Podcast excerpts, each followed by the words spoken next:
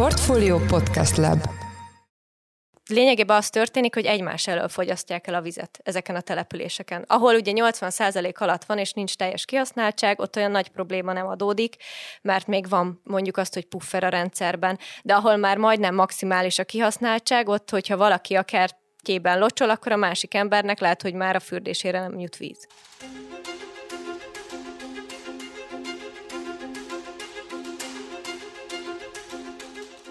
Sziasztok! Ez a Portfólió szerdánként jelentkező heti podcastje. Július 13-án én Orosz Márton vagyok a műsor házigazdája. Beszélnünk kell az agglomerációról. A július elején több településen is megjelent súlyos vízhiány, csak egy tünet, a helyzet ennél sokkal összetettebb. Ugrásszerűen növekvő lakosságszám, ettől elmaradó fejlesztések, az infrastruktúra hiánya, illetve inkább alul tervezése jellemzi a helyzetet. De meddig növekedhetnek az agglomerációs települések, és mik jelenthetik a legnagyobb problémát a jövőben? Mennyire veszélyes a vízhiány, és lehet-e ez bármilyen hatással az ingatlanárakra? Erről beszélgetek ma kollégáimmal, Pásztor Roxánával. Szia, Roxi! Sziasztok, köszöntöm a hallgatókat! És Futó Péterrel, szia Peti! Szia Marci, sziasztok! A portfólió ingatlan rovatának elemzőivel. Hát nézzük meg egy picit messzebbről. Hogy is néz ki most a Budapest környéki agglomeráció ingatlanos szemmel? Meddig nyúlik ez az agglomeráció egyáltalán? Mik azok a települések vagy térségek, amiket még ide számíthatunk? A hivatalos definíció szerint a budapesti agglomeráció az Budapestből és a Budapest körüli 80 településből áll. Ez ma mintegy két és fél millió embert jelent. Ugyanakkor sokan ennél kijebb húzzák meg azt a határt, ami tulajdonképpen a főváros mozgás körzetének tekinthető, hiszen számos más város, akár megyeszékhelyek, például Székesfehérvár vagy Kecskemét is nagyon aktív gazdasági kapcsolatban van a fővárossal, úgyhogy ilyen értelemben akár a Velencei tó környéke észak-kelet felé akár Gyöngyös 60, a Jásság is ehhez a térséghez sorolható, így viszont már több mint 3 millió főt számlál ez a város együttes. Az agglomeráció népességének viszont mind a száma, mind az eloszlása nagyon sokat változott az elmúlt évtizedekben. Budapest népessége az 1980-as évek közepe óta csökken, az agglomeráció népessége pedig az 1990-es években egy nagyon erős növekedésen ment keresztül. Míg a rendszerváltáskor Budapestnek még két millió felett volt a lakosság száma, addig 15 év alatt a 2000 2007-2006-os, 2007-es évekre ez 1,7 millióra csökkent, és hát ez nem csak a természetes fogyásnak volt köszönhető, tehát nem csak annak, hogy több ember halt meg, mint amennyi született, hanem egy nagyon erős kivándorlás indult meg a, az agglomeráció elővárosainak az irányába, és hát a, ezekben a városokban hirtelen ugrásszerűen nőtt meg a népesség bizonyos kis településeken ez nagyon hatalmas népességrobbanást eredményezett. Talán Telkit érdemes kiemelni, ahol 1990-ben még nagyjából csak 600 fő élt, viszont az idei évben már több mint 4500. Tehát hétszeresére emelkedett a népesség, de például az agglomeráció legnépesebb elővárosának Érdnek is 30 év alatt 40 ezerről 70 ezerre nőtt a lakosság száma. Ez annak a következménye, hogy az emberek szeretnek a jó levegőn élni, szép környezetben, kertvárosias környezetben, és hát a Covid óta ez különösen felerősödött. Az érintett településeken ez mind az ingatlanárakban, mind pedig az infrastruktúra hálózatok használatában nagy változásokat eredményezett. Egyébként azt nem tudom, hogy tudtátok-e, vagy a hallgatóink tudták-e, hát ez egy ilyen klasszikus honfoglalós kvízkérdés, hogy hány kilométerre van 60 Budapesttől. Ugye itt volt egy olyan, vagy talán mindig van a honfoglalónak egy olyan része, ahol tippelni kell, és akkor az győz, aki pontosabban tippel és gyorsabban, és egyébként megsugom a választ, nem 60, hanem 61 kilométerre van. Legalábbis a honfoglaló szerint Budapesttől 60. De kicsit félretve a tréfát, ez a népességszám növekedés és a nagyobb kereslet, ez mit eredményezett az agglomerációs ingatlanpiacon az elmúlt években, évtizedekben? Ugye, hát az, az talán egy köztudomású, hogy, hogy, hogy főleg az elmúlt években egy nagyon komoly növekedés volt, de hogy, hogy fest ez a számok nyelvén, hol és mennyivel lettek magasabbak az ingatlanárak, illetve ez a növekedés, ez a, ez a rendkívül gyors árnövekedés, ez vajon minden településre, minden agglomerációs településre, minden irányban elmondható-e? Az biztos, hogy a kereslet az nagyon sokat erősödött az agglomerációs ingatlanok iránt, és hát a növekvő kereslet az ugye mindig, a, mindig áremelkedést von maga után. Talán mindenkinek van egy-egy távolabbi ismerőse, vagy ismerősének ismerőse, vagy legalább egy olyan, olyan sztoria arról, hogy valaki esetleg a rendszerváltás előtt vásárolt mondjuk egy gyümölcsöst, egy hétvégi házat valahol Budapest elővárosában, és aztán azt egy, egy-két évtizeddel később 100 milliókért értékesített, tehát így meggazdagodva. Nyilván erre is vannak példák, de ez is azt bizonyítja, hogy a népesség növekedésnek a hatására újabb és újabb területeket vontak belterületté, tehát ezeknek az átminősítéseknek volt ez az eredménye, ez a, ez a nagyon jelentős telekár növekedés. Legalábbis a 90-es években mindenképpen. Viszont azt látjuk, hogy a kereslet az azóta is kitart, és hát a már eleve belterületi ingatlanoknak, családi házaknak az ára is nagyon sokat emelkedett. Ha kimondottan most az elmúlt egy-két évet nézzük, akkor 2020 vége és 2021 vége között egy év alatt 37%-os volt az átlagos lakásár emelkedés, ami egy egészen elképesztően magas szám. Ez ezzel párhuzamosan Budapesten mindössze 10% volt ugyanez, tehát a lakásárakban az agglomeráció nagyon erősen elkezdett felzárkozni Budapesthez. Azt nem mondhatjuk, hogy már drágább lenne, mint maga a főváros, viszont sok helyen szinte utolérte azt. Ha megnézzük a országos szinten, akkor azt lehet elmondani, hogy például a Budakeszi járás, ami egyébként a, a legdrágább vidéki járások egyike, mindössze néhány balatoni település van csak, ahol ennél is magasabb lakásárakkal találkozunk vidéken. És hát abból adódóan, hogy az elővárosokban főként nagyobb alapterületű lakások, családi házak vagy sorházak vannak, ez egészen magas árakat eredményez a tényleges ingatlanok árában, tehát mondjuk egy 100 négyzetméter körüli családi ház, a már említett telkiben akár 100 millió forintot is elérheti, de például az agglomerációnak az olcsóbb térségeiben, déli, keleti agglomerációban is ma már 60-70 millió forintba kerülnek azok a családi házak, amelyek mondjuk egy 4-5 fős család számára alkalmasak. Úgyhogy azt lehet mondani, hogy a, a népesség növekedésnek és a, a kereslet növekedésének abszolút lecsapódott a hatása az ingatlan árakban is. Oké, tehát ezzel a népességszám növekedéssel, amit az elmúlt években, évtizedekben történt, azért jelentősen átalakultak ezek a települések. Sok település hát egyfajta ilyen alvó településé vált, ami alatt, hogyha én jól tudom, akkor az ingatlan szakma körülbelül azt érti, hogy Budapestre járnak dolgozni az ott lakók, vagy az ott lakók többsége, és gyakorlatilag csak délután, munka után mennek haza, és az estéket, hétvégéket töltik a településen, illetve hát persze sokok, sokoknak mondjuk a, mondjuk a gyermeke oda jár óvodába, iskolába, bölcsödébe, és persze természetesen, mivel ott laknak, használják mondjuk a közműveket is. De mennyire vannak nehéz helyzetben a, ezeknek a településeknek a vezetői? Kell-e, vagy lehet-e konkrét lépéseket tenniük a beköltözés ellen, vagy a beköltözés lassítására, ütemének lassítására? Hát biztosan nincsenek könnyű helyzetben. Szerintem az elmúlt egy-két évben talán havonta vagy két hetente láttunk egy-egy olyan hírt, hogy a különböző agglomerációs települések már kitehetnék a megtelt táblát és hasonló üzeneteket, ami nyilván azt jelezte, hogy már nem, nem szívesen fogadnak be új lakókat. Nyilván a, a már ott élőknek azzal szembesülni, hogy az utóbbi években drasztikusan megnőtt a népességszám, miközben az infrastruktúra nem feltétlenül követte azt le, az nem egy kedvező élethelyzet, de azért tehát a másik oldalt is érdemes megnézni. Van egy csomó olyan falu, ami meg azzal küzd, hogy nincs elég népesség, és kivándorolnak onnan, ott az a probléma, azzal küzdenek, azok a települések, amik most vonzóvá váltak, azok pedig azzal, hogy túl sokan vannak. De mondjuk az agglomeráción belül, amit a Peti az előbb említett, ezt a, ezt a Budapest körül meghúzható kört, ott is vannak azért elémtelelő települések? Én azért úgy gondolom, hogy, hogy itt jóval messzebb kell mennünk ahhoz, hogy ilyesmivel találkozzunk. Igen, ez így van. Elszórtan talán lehet, hogy ami mondjuk Pest megyéhez tartozik, ott azért van egy-két olyan település, ami nem a kedvenc, de alapvetően abban igazad van, hogy Pest megyében, meg a, a aglo, szűken vett agglomerációban, vagy nem feltétlenül szűken vett, de az agglomeráció az azért a, kedvence lett a, a kiköltözési hullám alatt a családoknak, illetve hát ugye annak, annak érdekében, hogy a, a felkapott településen élők kevéssé érezzék meg azt, hogy többen vannak, és vannak kényelmetlenségek, sok és nagy volumenű fejlesztések lennének szükségesek, és egyébként sok agglomerációs önkormányzat már jelezte is, hogy bizonyos radikálisabb lépésekkel hajlandóak is lennének fellépni, hogy ne költözzenek ki új új családok. Van példa arra, hogy a polgármester azt nyilatkozta, hogy a korábban belterületté vont telkeket vissza akarják nyilvánítani egy értéktelenebb külterület vagy egyéb kategóriára. Ez a fajta megoldás valószínűleg kevésbé kedvező, már ha csak azt is feltételezzük, hogy akik kint élnek, és egyébként minden nap elszenvedik azt, hogy sokkal többet kell ülni a dugóban, esetleg ugye vízhiányjal szembesülnek, azért nekik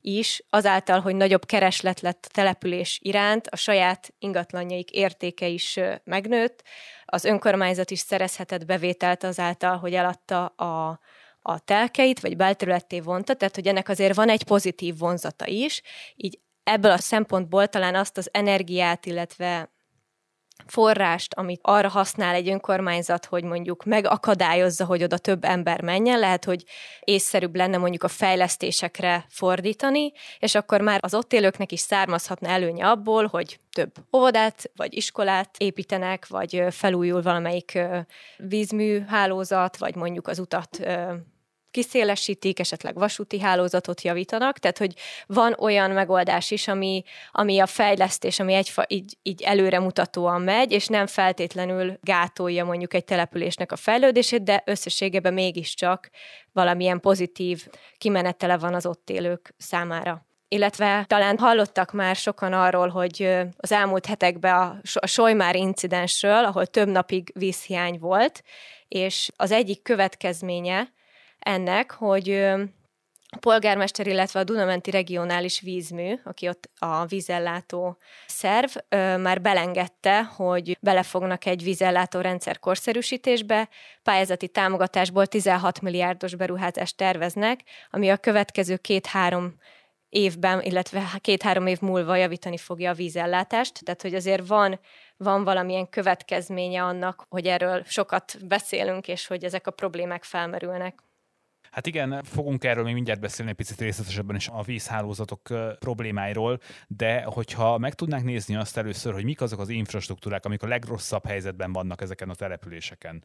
És hát feltételezem, hogy sok más magyar településen is, tehát nem csak feltétlenül agglomerációs probléma ez, de, de mik jelenthetik a legnagyobb problémát, vagy hogyha mondjuk valaki ide költözne agglomerációs településre, akkor, akkor mivel kell számolnia, hogy, hogy milyen, milyen kihívásokba ütközhet. Hát ahogy Roxy is mondta, az biztos, hogy hogy például az óvodai, bölcsödei férőhelyek száma az egy különösen általános jellemző probléma, főként Budapest környékén, illetve hát a közlekedési infrastruktúrát mindenképpen ki kell emelni. Nem tudom, hogy tudtátok-e például azt, hogy a, aki az agglomerációból ingázik, az átlagosan naponta több mint fél órát ül a dugóba, ami azért egy nagyon magas szám nemzetközileg is. Már pedig az minden irányból van a belváros felé. Így van, így van. Úgyhogy uh, itt a közlekedésnél maradva, hát az biztos, hogy komoly fejlesztésekre lenne szükség ahhoz, hogy ezek a mindennapos dugók megszüntethetők legyenek. És hát az a kérdés, hogy uh, itt a, mi lenne a helyes irány a fejlesztés kapcsán. Tehát, hogy jellemzően kétféle módszer, kétféle irány van. Egyik ugye az talán inkább az amerikai típusú fejlesztés, amikor az utak szélesítésével oldják ezt meg, vagy hát próbálják megoldani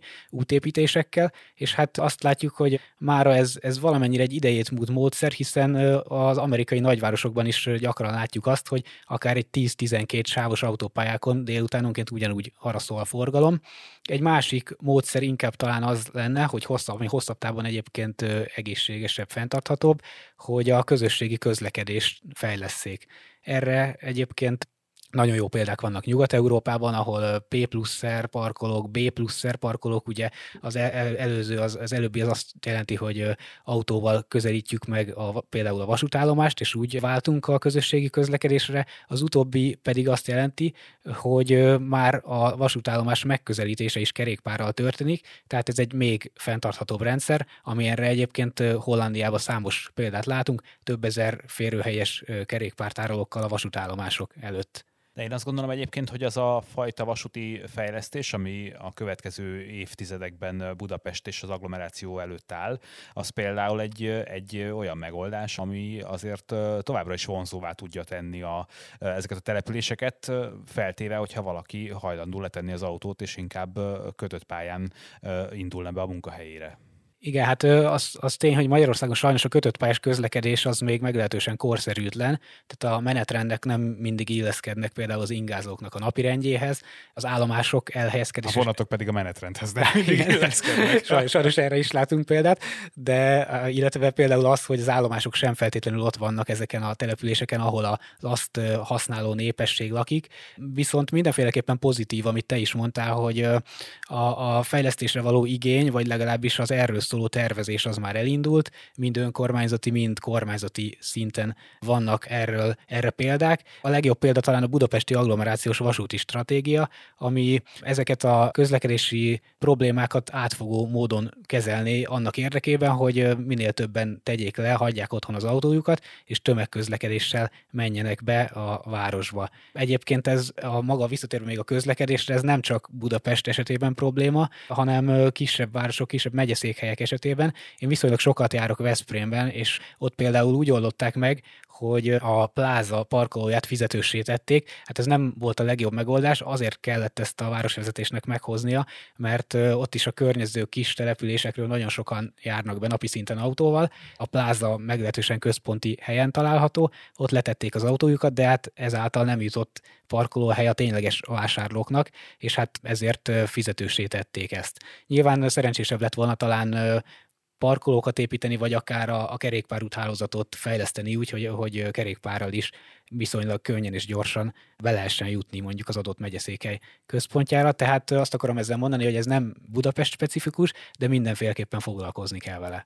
Én a közművek kapcsán még hozzátenném, hogy ugye a vízről már szó volt, hogy az nem feltétlenül van jó állapotban, ugyanakkor a, a szennyvíz hálózatok nem rosszak, nagy részük az utóbbi húsz évben lett lefektetve, úgyhogy ezek igazából különösebb felújítást nem igényelnek, hanem inkább állagmegóvást, de ez nem, tehát hogy ez szintén nem agglomerációs adat, ez a 20 éves átlag életkor, hanem, hanem inkább ország, tehát Magyarországra vonatkozik, illetve ami még, ami még a jövő problémája lehet, az talán a villamosenergia hálózat, amit szintén fejleszteni kell, hogy ne legyen fennakadás abból, hogy egyre több egyedi napelemes háztartás kapcsolódik a hálózatra. Akkor maradjunk itt a, itt a, a vízközmű témánál. Ugye itt az elmúlt hetekben főleg Sojmáról érkeztek hírek, de más agglomerációs településekről is érkeztek hírek ezzel kapcsolatban, hogy, hogy a települések több részén gyakorlatilag egyáltalán nem volt víz, nem, nem folyt víz a csapból, és, és azért nagyon sokaknak el lehetetlenült az élete napokra. Roxi, mit lehet elmondani általánosságban, milyen a vízközmű hálózatok állapota jelenleg Magyarországon? Az ivóvíz, ugye a csatornát már említettem, vagy hát a, a szennyvizet, az ivóvíz hálózatnak az átlagos kor az 35 év Magyarországon, ugye ez az átlag. Ez soknak számít? Soknak, de egyébként sok olyan vezeték is van, ami 60-70-es években épült, tehát hogy ennél még jóval magasabb kor is van, és nem csak egyébként az a probléma, hogy hány éve telepítették ezeket, hanem hogy még milyen anyagból készültek. Van például nagyon sok azbest cementső is, ami nyilván nem, nem, tud, nem bír olyan terhelést, mint amit mondjuk tíz éve ö, telepítettek. Egy-két számot azért kiemelnék, ez mind a Mavíz adata. Bocsánat, a Mavíz, ők, ők kicsodák egyébként? A Magyar Vízközmű Szövetség. Tehát ők azok, akik összefogják az országban levő vízközmű szolgáltatókat, tulajdonképpen egyfajta érdekvédelmi szakmai lobby szövetség. Így van. Így van. És az ő adataik alapján, vagy ebből emelnék ki néhányat, kevesebb, mint 7 az elosztóhálózat kevesebb, mint 7%-ára igaz, hogy 2011 után lett telepítve. Ugye már ez is több, több mint 10 éves, ami alapvetően nem probléma, csak hogy lássuk, hogy csak 7% az, ami, ami 2011 utáni. A legnagyobb arányban, több mint 26%-ban pedig 1981 és 90 között telepítették ezeket, tehát 30-40 éves a legtöbb ilyen hálózatunk, és még mindig van 5,4%-nyi olyan ivóvíz hálózat, ami, ami 1961 előtti, vagyis több mint 60 éves. Az öregedés pedig azért probléma alapvetően, mert hogy egyre rosszabbul bírja a hálózat a terhelést, az átlagos hálózati veszteség pedig az országos átlagban most már 21-22 százalék. De van, ez a szám magasnak hangzik. Ez a szám magasnak, de ez még semmi, mert hogy egyes rendszereken 40 százalék feletti. Ez azt jelenti, hogy ennyi víz folyik el, és igazából, hogyha belegondolunk, hogy 40%-ot elveszítünk, mielőtt még odaérne a háztartásba, a csapokba a víz, akkor úgy annyira nem biztos, hogy csodálkozom, vagy lehet azon csodálkozni, hogy vízhiány alakul ki, hogyha már közel a felét elvesztegettük, miközben csak úgy elindult valahonnan. És azt is érdemes hozzátenni, hogy a csőtöréseket és a szivárgásokat nem csak a, a vezetéknek a kora határozza meg, hanem az is, hogy egyrészt, hogy milyen anyagból készült, másrészt pedig, hogy pontosan hova van lefektetve. Nyilván, hogyha egy úttest alá helyezték ezeket el, egészen más terhelésnek van kitéve. Egyértelmű, hogy szükség van a fejlesztésükre, viszont azt is látjuk, ez is szintén ma vízadat, hogy a fejlesztési vagy megújulási arányuk nagyon alacsony. Évente 200-300 kilométernyi vezetéket cserélnek ki, ez ugye az ivóvíz hálózatra vonatkozik, a közel 70 ezer kilométeres hálózatból. Ezt, hogyha átszámoljuk százalékos arányra, akkor azt jelenti, hogy 0,3-0,4 százalék a megújulási aránya évente. Hát ez aztán rendkívül alacsony, de hát azt is tudjuk egyébként, hogy pont ezek a cégek a rezsicsökkentés nagy vesztesei, mert ugye nagyon befagyasztott áron kell a lakosság számára nyújtaniuk ezeket a szolgáltatásokat, és pont valószínűsítem, pont a fejlesztések azok, amikre aztán már végképp nem marad pénzük. Így van.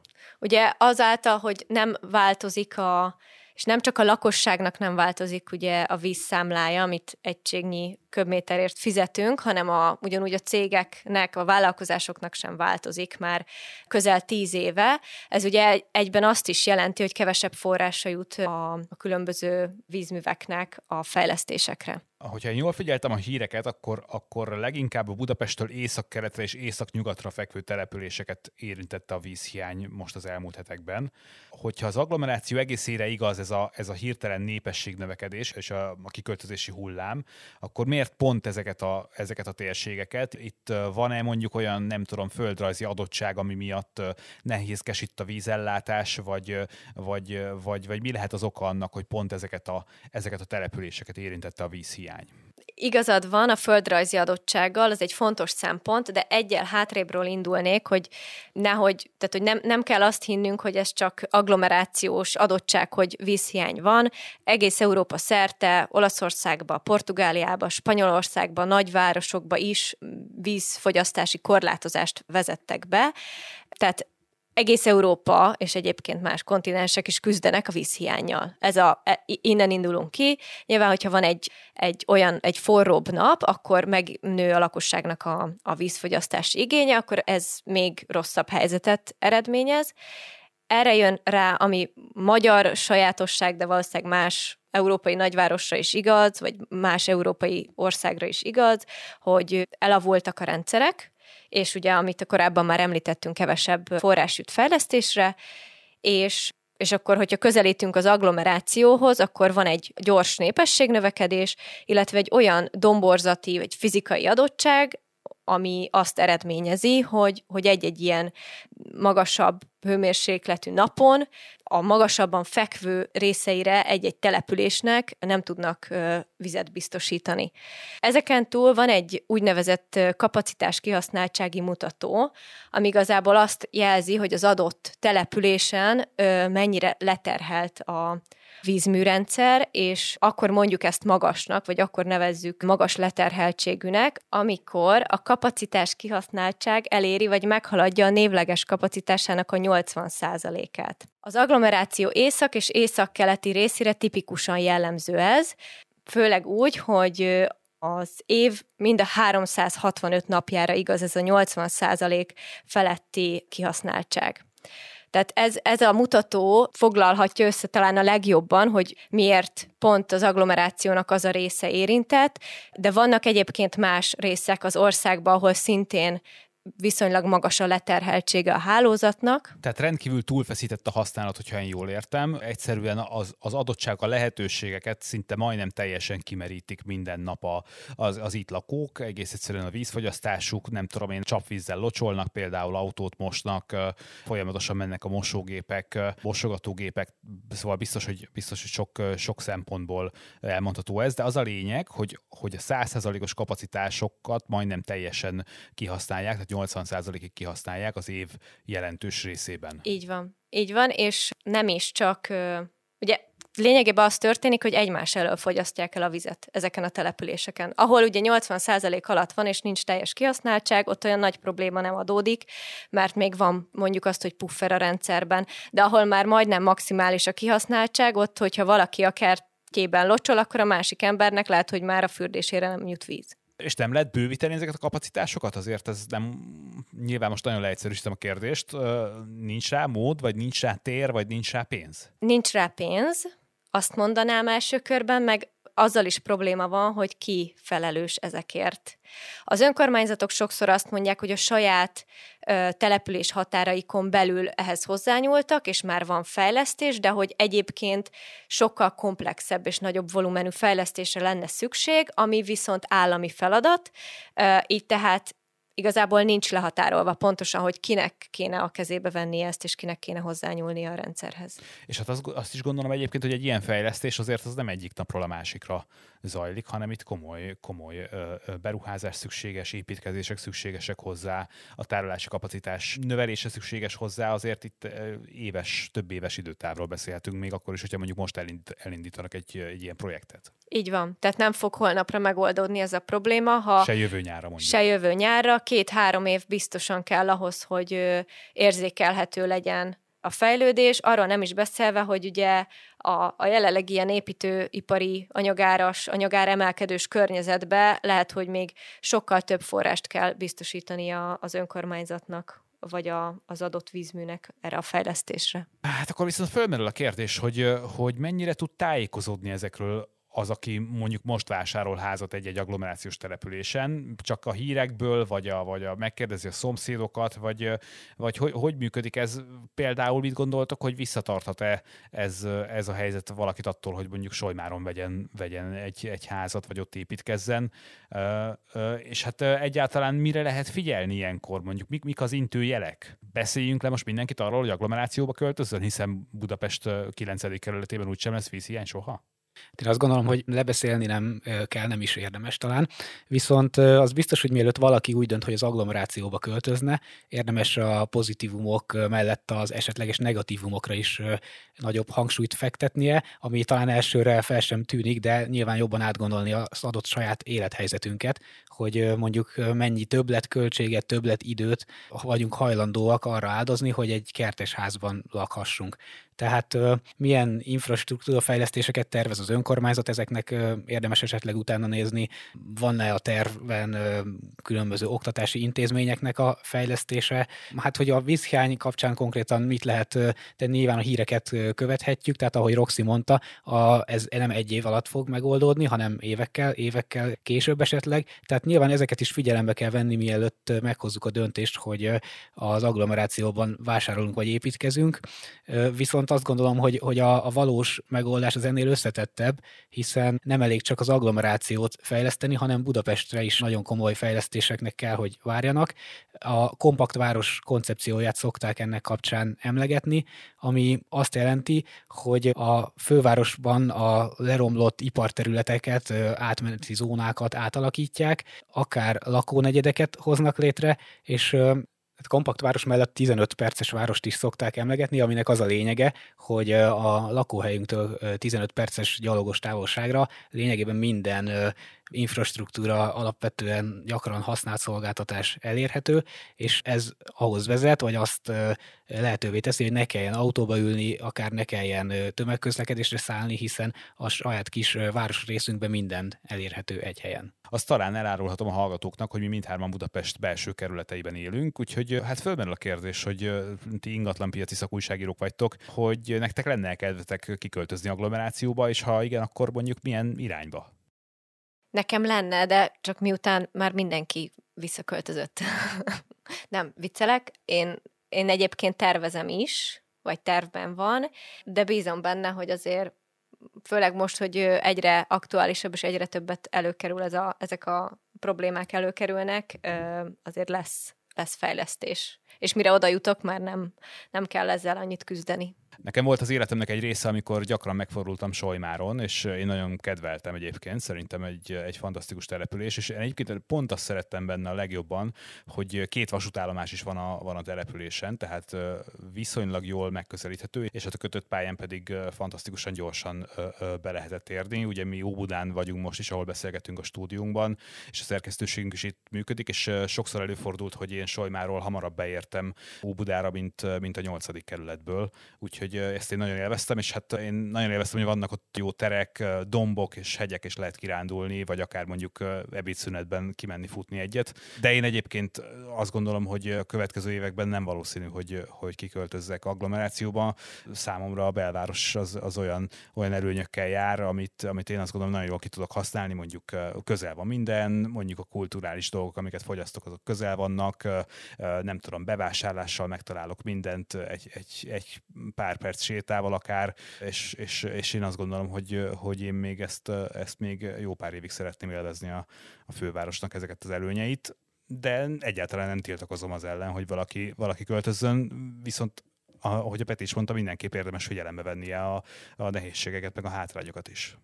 Így van, én is inkább veled értek egyet, Marci. Én abban a szerencsés helyzetben vagyok, hogy pont egy olyan részén élek Budapestnek, ami kezd, ahol kezd ez a 15 perces város koncepciója megvalósulni. Ez nem titok, hogy ez a Bartók Béla út környéke.